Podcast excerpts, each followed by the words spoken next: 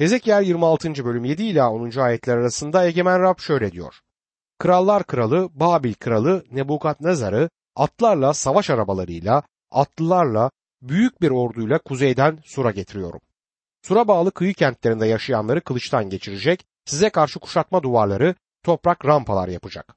Kalkanını size karşı kaldıracak. Duvarlarınızda gedik açmak için kütükler yerleştirecek. Silahlarıyla kulelerinizi yıkacak. Sayısız atının çıkardığı toz sizi örtecek. Duvarlarında gedik açılmış bir kente girer gibi kent kapılarınızdan girdiğinde atlıların, tekerleklerin, savaş arabalarının gürültüsünden duvarlarınız sarsılacak diyor. Nebukadnezar surun duvarlarında tam Yeruşalim'e yapmış olduğu gibi gedikler açtı ve bu peygamberlikte olduğu gibi yerine geldi. Hezekiel 26. bölüm 11. ayette atlılarının tırnakları bütün sokaklarınızı çiğneyecek. Halkınız kılıçtan geçirilecek, güçlü sütunlarınız devrilecek diyor. 7 ila 11. ayetleri Nebukadnezar'ın kenti ele geçireceğini açıkça öngörmesine ve o zamirinin bu bölümde devamlı kullanılmasına dikkat etmek ilginç. Ama şimdi bir sonraki ayette başlayan zamir onlara dönecektir. Tanrı halkların geleceğini söylemişti ve bu da işte burada görülür. Hezekiel 26. bölüm 12, 13 ve 14. ayetlerde servetinizi alacak, mallarınızı yağmalayacaklar. Duvarlarınızı yıkacak, güzel evlerinizi yerle bir edecekler. Taşlarınızı, kerestenizi, toprağınızı denize atacaklar. Okuduğunuz gürültülü şarkılara son vereceğim.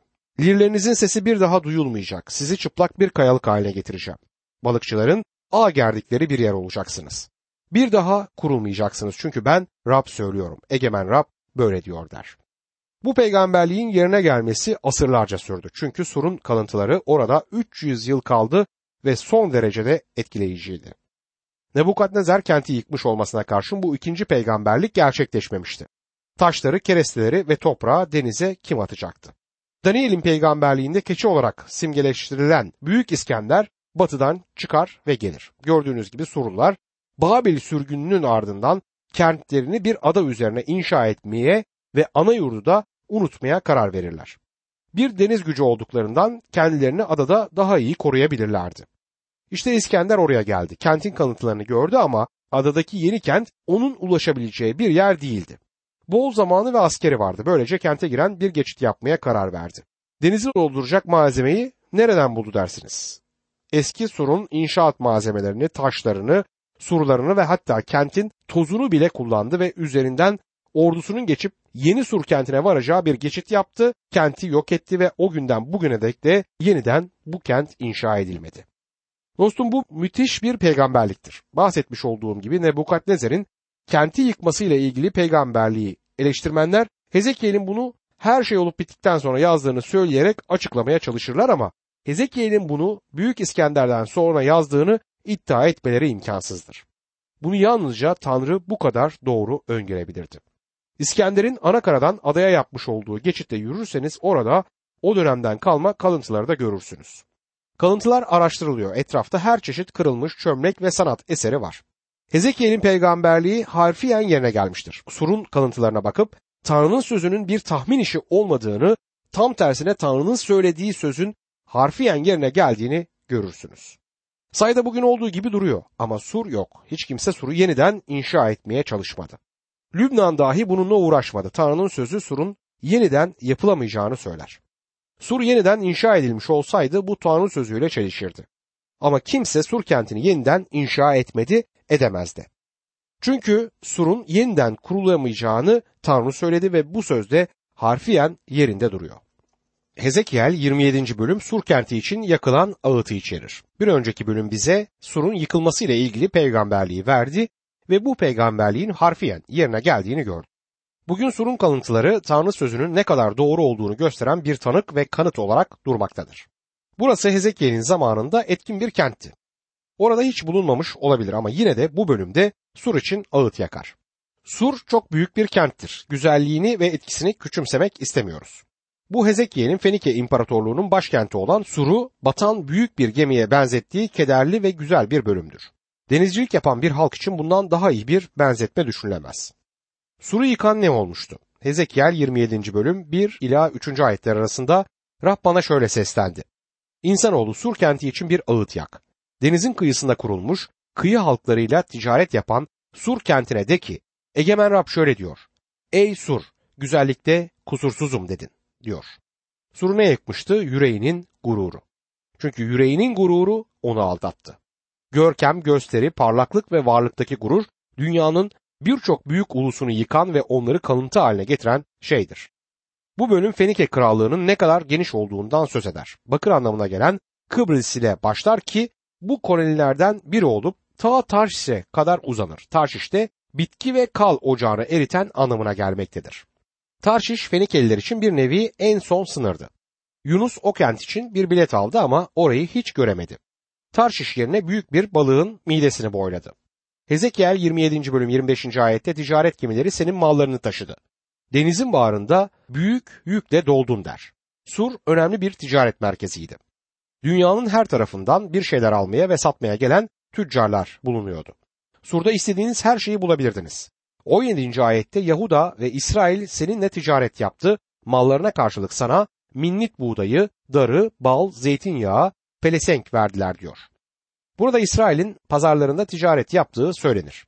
Minnit herhalde zeytin ya da incirden yapılmış bir çeşit reçeldi. Sur'un pazarlarında herhangi bir şeyi rahatça bulup alabilirdiniz. Sur'un büyük bir ticaret merkezi olarak bir resmini isterseniz bunun ileride dünyanın ticari, dini ve siyasi merkezi olan Babil'in bir peygamberlik şeklinde resmedildiğini görürsünüz. Mesih karşıtının başkenti burası olacaktır. Vahiy kitabında şunları okuyoruz. Vahiy 18. bölüm 12 ila 14. ayetler. Altını, gümüşü, değerli taşları, incileri, ince keteni, ipeği, mor ve kırmızı kumaşları, her çeşit kokulu ağacı, fil dişinden yapılmış her çeşit eşyayı, en pahalı ağaçlardan, tunç, demir ve mermerden yapılmış her çeşit malı, tarçın ve kakule, buhur, güzel kokulu yağ, günlük şarap, zeytinyağı, ince un ve buğdayı, sığırları, koyunları, atları, arabaları ve köleleri, insanların canını satın alacak kimse yok artık diyecekler ki canını çektiği meyveler elinden gitti. Bütün değerli ve göz alıcı malların yok oldu. İnsanlar bunları bir daha göremeyecek. Bu Londra, Paris, Roma, New York ya da Berlin'in bir resmi de olabilir. Bu kentlerde istediğiniz herhangi bir şeyi satın alabilirsiniz. Paranız varsa bunlara sahip olabilirsiniz. Bugün çağımızda Sur döneminde olduğu gibi maddeciliğin çağıdır. Sur büyük bir gemi gibiydi. İnsanların istediği her şey gemide vardı ve müzik çalarlardı. Kahkahanın arasında şarap ve şampanya gibi su akardı. Her şey oradaydı. Sonra her şey yok oldu. Tanrı orayı yargıladı. Şimdi burada o büyük kent için yakılan ağıtla gözyaşını görüyoruz. Son günlerde olacak olanlar da bunlardır. Son günlerde borsa kötüye gidecek. Kasalarınızda olanların bir değeri olmayacak ve değerli saydığınız her şey ellerinizden kayıp gidecektir. Surun düştüğü gün ne büyük bir yıkımdı. Gelecekte aynı şeylerin olacağı günde bir facia olacaktır. Dikkatli olun. Varınızı yoğunuzu tehlikeye atmayın. Bugün insanlar sahip olduğu zenginliğin tadını çıkartmalıdır. Bu zenginlik bir put olarak algılanmadığı ve aşırılığa kaçılmadığı sürece bunda bir kötülük olmadığını düşünüyorum. Maalesef birçok insan için bu bir put haline almıştır. Birçok iyi kilisede bile çok az kutsal kitap öğretisi yer alıyor. Bir nevi oyun oynanıyor. Birbirimizin sırtını sıvazlayarak birlikte hoş vakit geçirebiliriz. Ara sıra kutsal kitaptan bir ayeti alıp bunu da dindar görünmek için kullanabiliriz. Ve birazcık da kilise törenini yerine getirerek surda yapılanı bu dünyada burada uygulayabiliriz. Yarışın da yapılan da buydu ve Tanrı onları ortadan kaldırdı, onları yok etti. Çünkü onların aldırış etmedikleri fırsatları, ayrıcalıkları ve sorumlulukları vardı. Hezekiel 27. bölüm 32. ayette ağlayıp yas tutarken senin için bir ağıt yakacaklar. Her yanı denizle çevrili Sur kenti gibi susturulmuş bir kent var mı diye soruyor Tanrı. Sur denizin dibini boylayan büyük bir gemi gibi oldu.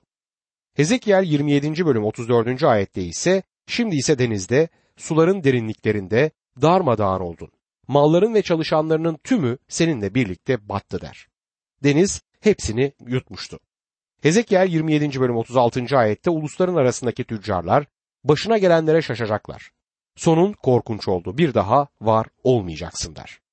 Bugün surun kalıntıları arasında dolaşırsanız orada müzik ve kahkaha sesi duymayacaksınız. Binaları ya da altınları göremeyeceksiniz. Görülen şeyler sadece bir zamanlar büyük bir kentin kalıntıları ve kırık çömlek parçalarıdır. Ve göklerin tanrısı seni yargıladım diyor. Sur'un bu resminde günümüz ve bizim kuşağımız içinde bir mesaj bulunduğuna inanıyorum. Sur önderine karşı yargı Hezekiel 28. bölümün temel konusunu oluşturur. Bu bölümde Sur ve Sayda önderi ve kralının yargılanmasını göreceğiz.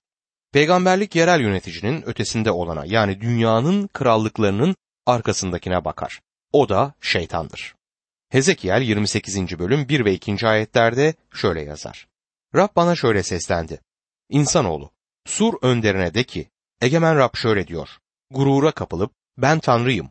Denizlerin bağrında, Tanrı'nın tahtında oturuyorum dedin. Kendini Tanrı sandın. Oysa sen Tanrı değil, insansın. Rab'in sözü yine Hezekiel'e gelir ve bu defa iki tane mesajı vardır.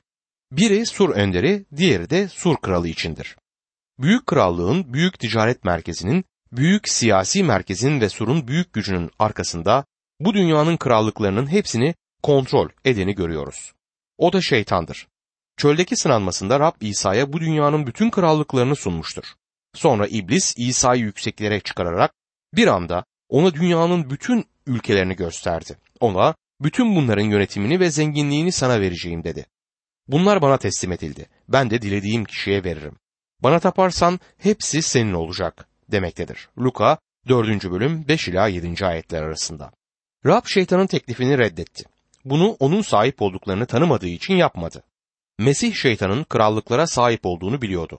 Sonunda dünyanın krallığını yönetecek olan Mesih'tir ama bunu şeytanın vekili olarak yapmayacaktır. Ancak bugün göklerin gücünün efendisi hala iblistir. İster beğenelim, ister beğenmeyelim dünyamızın krallıklarının arkasında olan şeytanın kendisidir. Burada bir tür Mesih karşıtı olduğunu sanıyorum. Aslında Mesih karşıtı ile ilgili kutsal yazıların söylediği her şeyi yerine getirecek kişi vardır. Ve Yuhanna daha çok olduğunu da söyler. Biri Mesih'in kişiliğini reddedecektir. Onun düşmanı olacak, diğeri de onu taklit edecektir. Bir dini önder, bir de siyasi önder ortaya çıkacaktır. Şimdi burada Hezekiel'in bu bölümünde bunların ikisinin de olduğuna inanıyorum. Şeytanın vekili şudur, gurura kapılıp ben Tanrıyım dedin. Mesih karşıtının tam olarak söyleyeceği de budur. Elçi Paulus onunla ilgili olarak şöyle der. 2. Selanikliler 2. bölüm 4. ayet. Bu adam Tanrı diye anılan ya da tapılan her şeye karşı gelerek kendini hepsinden yüce gösterecek. Hatta kendisini Tanrı ilan ederek Tanrı'nın tapınağında oturacaktır. Ve Sur önderi de denizlerin bağrında Tanrı'nın tahtında oturuyorum der. Ama Tanrı da kendini Tanrı sandın oysa sen Tanrı değil insansın der. Hezekiel 28. bölüm 3. ayette işte Daniel'den daha bilgesin. Kimse senden bir giz saklayamaz diyor. Burada Daniel'e yapılan başka bir gönderme vardır. Anımsayacağınız gibi Hezekiel ile Daniel aynı dönemin insanlarıydılar. Hezekiel adındaki bu genç adamın Babil'de başbakan olan ve gerçekten Rabbi temsil eden Daniel'e karşı büyük bir saygısı vardı. Ben kişisel olarak Hezekiel'in işinin çok zor olduğunu düşünüyorum. Esirlerle birlikte yaşayıp onlara vaaz etti.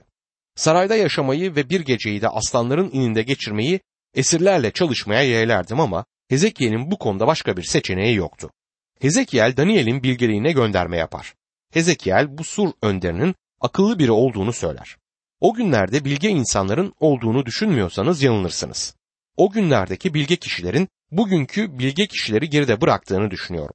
Tabi günümüzde de bilge insanlar var ama o dönemin bilgeleri gerçekten bilge kişilerdi ve sözleri günümüze dek gelmiş ve geçerliliğini de hala sürdürmektedir. Hezekiel'in zamanındaki bu büyük insanlar gerçekten bilgeydi. Şimdi Sur'un bu önderinin Mesih karşıtının dini yönetici tarafını temsil ettiğine ve İsrail'den çıktığına inandığımı söylemek isterim. Bildiğiniz gibi Mesih karşıtı siyasi yönetici dünyanın denizci uluslarından çıkacaktır.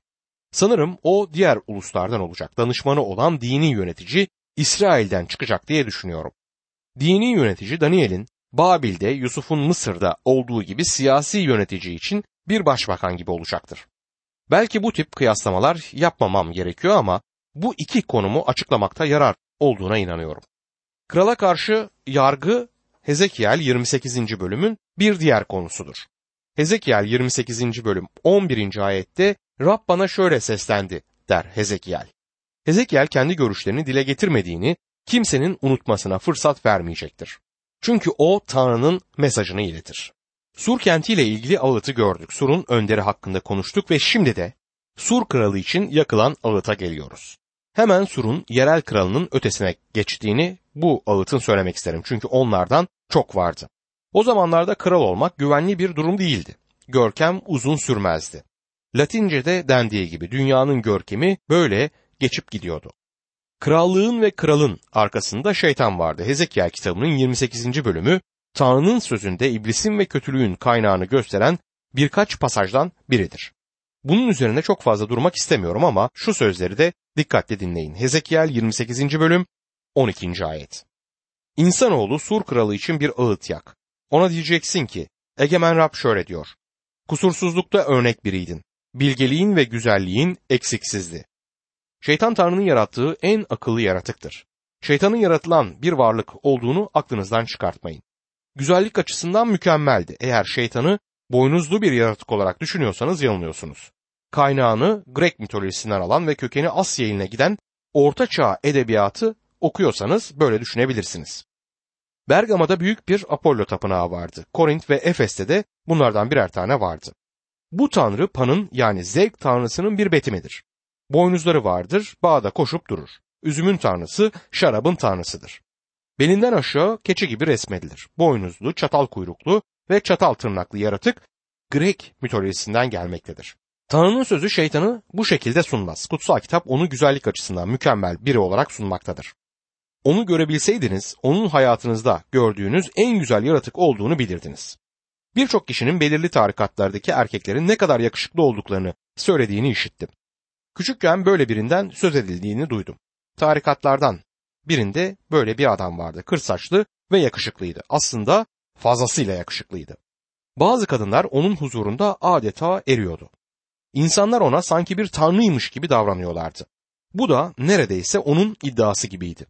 Onun ne olduğunu biliyor musunuz? Şeytanın bir vekili ya da bir temsilcisi olduğunu söylemekten çekinmiyorum. Küçükken Tanrı ile ilgili çok fazla bilgim yokken neredeyse beni kötü bir yola getiriyordu bu kişi. Şeytanın hizmetkarları korkunçtur. Şeytanın bakanları ya da görevlileri ile ilgili olarak Pavlus'un söylediklerini şimdi size sunmak istiyorum. 2. Korintliler 11. bölüm 13, 14 ve 15. ayetler. Bu tür adamlar sahte elçiler, düzenbaz işçiler, kendilerine Mesih'in elçisi süsü verenlerdir. Buna şaşmamalı. Şeytan da kendisine ışık meleği süsü verir. Ona hizmet edenlerin de kendilerine doğruluğun hizmetkarları süsü vermesi şaşırtıcı değildir. Onların sonu yaptıklarına göre olacaktır diyor Elçi Paulus. Hezekiel buradakilerden söz ederek kusursuzlukta örnek biriydin, bilgeliğin ve güzelliğin eksiksizdi diyor. Peki onu düşüren ne oldu? 15. ayete gelince bunun ne olduğunu görüyoruz. Hezekiel 28. bölüm 13. ayetten itibaren sen Tanrı'nın bahçesi Aden'deydin. Yakup, topaz, ay taşı, sarı yakut, oniks, yeşim, lacivert taşı, firuze, zümrütte çeşit çeşit değerli taşlarla bezenmiştin. Kakma ve oyma işlerin hep altındandı. Bunlar yaratıldığın gün hazırlanmışlardı diyor. Sen Tanrı'nın bahçesi Aden'deydin derken hiçbir sur kralının Aden bahçesinde bulunmadığını aklımıza getirelim. Çeşit çeşit değerli taşlarla bezenmiştin. Onun ne kadar güzel bir yaratık olduğunu gözünüzde canlandırabiliyoruz. Kakma ve oyma işlerin hep altındandı ve bunlar yaratıldığın gün hazırlanmışlardı diyor kutsal kitap. Şarkı söylemekle kalmaz. O bir orkestra hatta müziğin ta kendisiydi. Yeryüzündeki müziğin kaynağını biliyor musunuz? Bunun için Yaratılış 4. bölüm 21. ayete bakmanızı öneririm. Gidin ve orada bunun kainin soyundan kaynaklandığını görün. Ve bazı çağdaş müziği dinlediğimde o müziğin çukurdan geldiğinden de eminim. Çünkü başka bir yerden gelemez. Şeytan da bir müzisyendi. Hezekiel 28. bölüm 14. ayete devam ederek mesedilmiş koruyucu bir keruv olarak seni oraya yerleştirdim. Tanrı'nın kutsal dağındaydın. Yanan taşlar arasında dolaştın der. Şeytan mesedilmiş koruyucu bir keruvudu. Yani o Tanrı'nın tahtını koruyordu. Bu yeryüzündeki Aden değil cennetin resmidir. Tabii ki şeytan cennete o zaman girebiliyordu. Hezekiel 28. bölüm 15. ayette yaratıldığın günden sende kötülük bulunana dek yollarında kusursuzdun der. Şeytan Tanrı'nın tahtını korudu. Bir yaratığın gelebileceği en yüksek konuma gelmişti. Peki onu olduğu yerden düşüren ne oldu? Hezekiel bunu bize söylemez ama Yaşaya bunu bize aktarır. Yaşaya 14. bölüm 12 ila 15. ayetler arasında Ey parlak yıldız Seher'in oğlu göklerden nasıl da düştün? Ey ulusları geçen Nasıl da yere yıkıldın. İçinden göklere çıkacağım dedin. Tahtımı Tanrı'nın yıldızlarından daha yükseğe koyacağım. İlahların toplandığı dağda Safon'un doruğunda oturacağım. Bulutların üstüne çıkacak, kendimi yüceler yücesiyle eşit kılacağım. Ancak ölüler diyarına, ölüm çukurunun dibine indirilmiş bulunuyorsun der. Şeytanın düşmesine neden olan neydi? Onu düşüren gururuydu. Şeytan tahtını yükseltmek istedi. Tanrı'dan kendisini ayırıp Tanrı olmak istedi. Tanrı'ya karşı isyan etti. Şimdi size şunu söylememe izin verin. Bugün mükemmel olduğunu düşünen, kendini bir standart olarak gören kutsallardan biriyseniz, şeytanın da ışık meleği olduğunu anımsayın. O mükemmeldi ama düştü. O düştüğüne göre sizin durumunuz ne olacak? Ya da ben ne olacağım? Biz yalnızca zayıf insanlarız. Tanrı isyana tolerans göstermez. Peki o zaman ne yapacaktır? Hezekiel 28. bölüm 16. ayet. Ticaretinin bolluğundan zorbalıkla doldun ve günah işledin. Bu yüzden kirli bir şey gibi seni Tanrı'nın dağından attım. Yanan taşların arasından kovdum. Ey koruyucu Keruh diyor. Şeytan günahından ötürü yargılanacaktır. O yalnızca bir yaratıktır. Sizi bilmiyorum ama bu durum beni rahatlatıyor. Açıkçası ben onu yenemezdim. Onun karşısına çıkamam. Bu nedenle Tanrı'nın onunla uğraşmasından ötürü Tanrı'ya karşı minnettarım. Hezekiel 28. bölüm 17. ayette güzelliğinden ötürü gurura kapıldın. Görkeminden ötürü bilgeliğini bozdun. Böylece seni yere attım. Kralların önünde seni yüz karası yaptım diyor. Güzelliğinden ötürü gurura kapıldın. Yani burada altı çizilen şey gururdur. Görkeminden ötürü bilgeliğini bozdun. Bildiğiniz gibi en bilge insan olan Kral Süleyman kendini akılsız bir duruma düşürdü. Ve burada Tanrı'nın yarattığı en üstün, mükemmel yaratığın kendisini aptal durumuna düşürdüğünü görüyoruz. Dostum bugün Tanrı'nın çocukları da aynı şeyi yapabilir. Böylece seni yere attım diyor Tanrı. Kralların önünde seni yüz karası yaptım. Tanrı bir gün şeytanı görülecek bir şey haline getirecektir. Hezekiel 28. bölüm 19. ayette seni tanıyan bütün uluslar sana şaştı. Sonun korkunç oldu. Bir daha var olmayacaksın der. İleride bir gün Tanrı şeytandan kurtulacak. Onu bu evrenden silecek ve ben de o günün gelmesi için dua ediyorum. 20 ila 24. ayetlerde sayda kınanır. Ama tam bir yok olmadan bahsedilmez. Sokaklarda kan olacağı söylenir ki bu tam olarak böyle oldu. Bu bir tarih konusudur. Önemli bir kent ve başkent olan Sur'un yıkılması ve tekrar hiç inşa edilmeyeceğini okumak ilginçtir. Buna karşın Sur'dan yaklaşık 20-25 kilometre kadar uzakta olan Sayda da yargılandı ama yıkılmadı. Sayda bugün hala varlığını sürdürür. Yakın doğudan petrolün getirildiği yerdir. Petrol borularla getirilip gemilere yüklenir ve Sayda gelişen bir liman olarak küçük bir balıkçı köyünün yanında kalıntıları içerisinde durur. Tanrı Sur'un yeniden yapılandırılmayacağını söyler. Tanrı ne hakkında konuştuğunu çok iyi biliyordu. Bu bölümde peygamberlikler çok açık seçik belirtilmektedir. Sur yıkılacak ve asla yeniden inşa edilmeyecektir.